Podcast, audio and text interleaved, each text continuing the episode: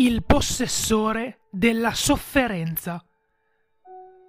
In ogni città, in ogni paese, prendi un telefono e chiama il 911.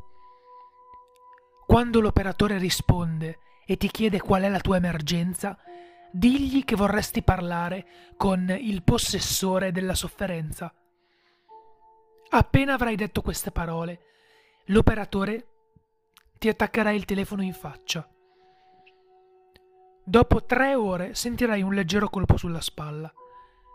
In quel momento devi prendere un qualunque oggetto e infilartelo nel profondo del tuo occhio. Se avrai fatto ciò in tempo, ti troverai incolume in una stanza buia, rivolto a una grottesca pila di corpi mutilati.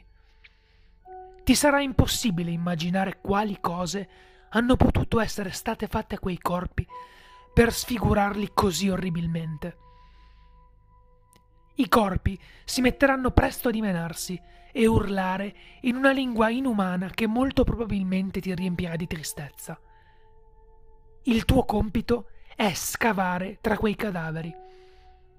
Appena ti avvicinerai, inizieranno a graffiarti e morderti con i loro resti contorti di unghie e denti.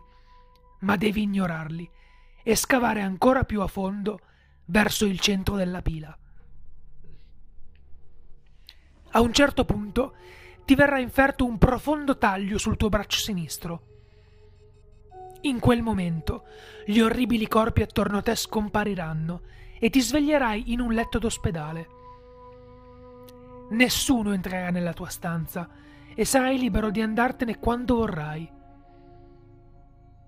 Il taglio sul tuo braccio non smetterà mai di sanguinare e più passerà il tempo e più diventerà infetto e dolorante. Alla fine ti consumerà con un dolore tale che non riuscirai a muoverti e morirai una morte terribile. Quel taglio è l'oggetto 265 di 538. Nessuna sofferenza può equiparare quella che verrà sentita quando loro si saranno riuniti.